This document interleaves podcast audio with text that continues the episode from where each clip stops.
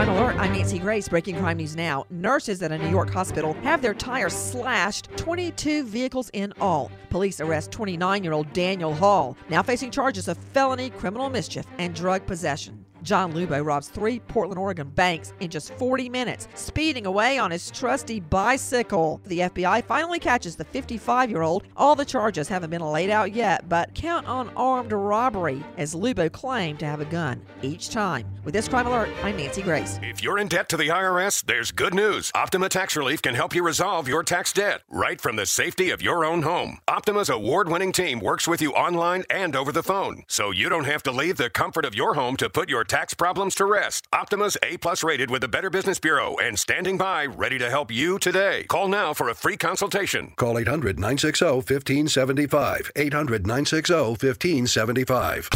Optima Tax Relief. For details, visit OptimaTaxRelief.com.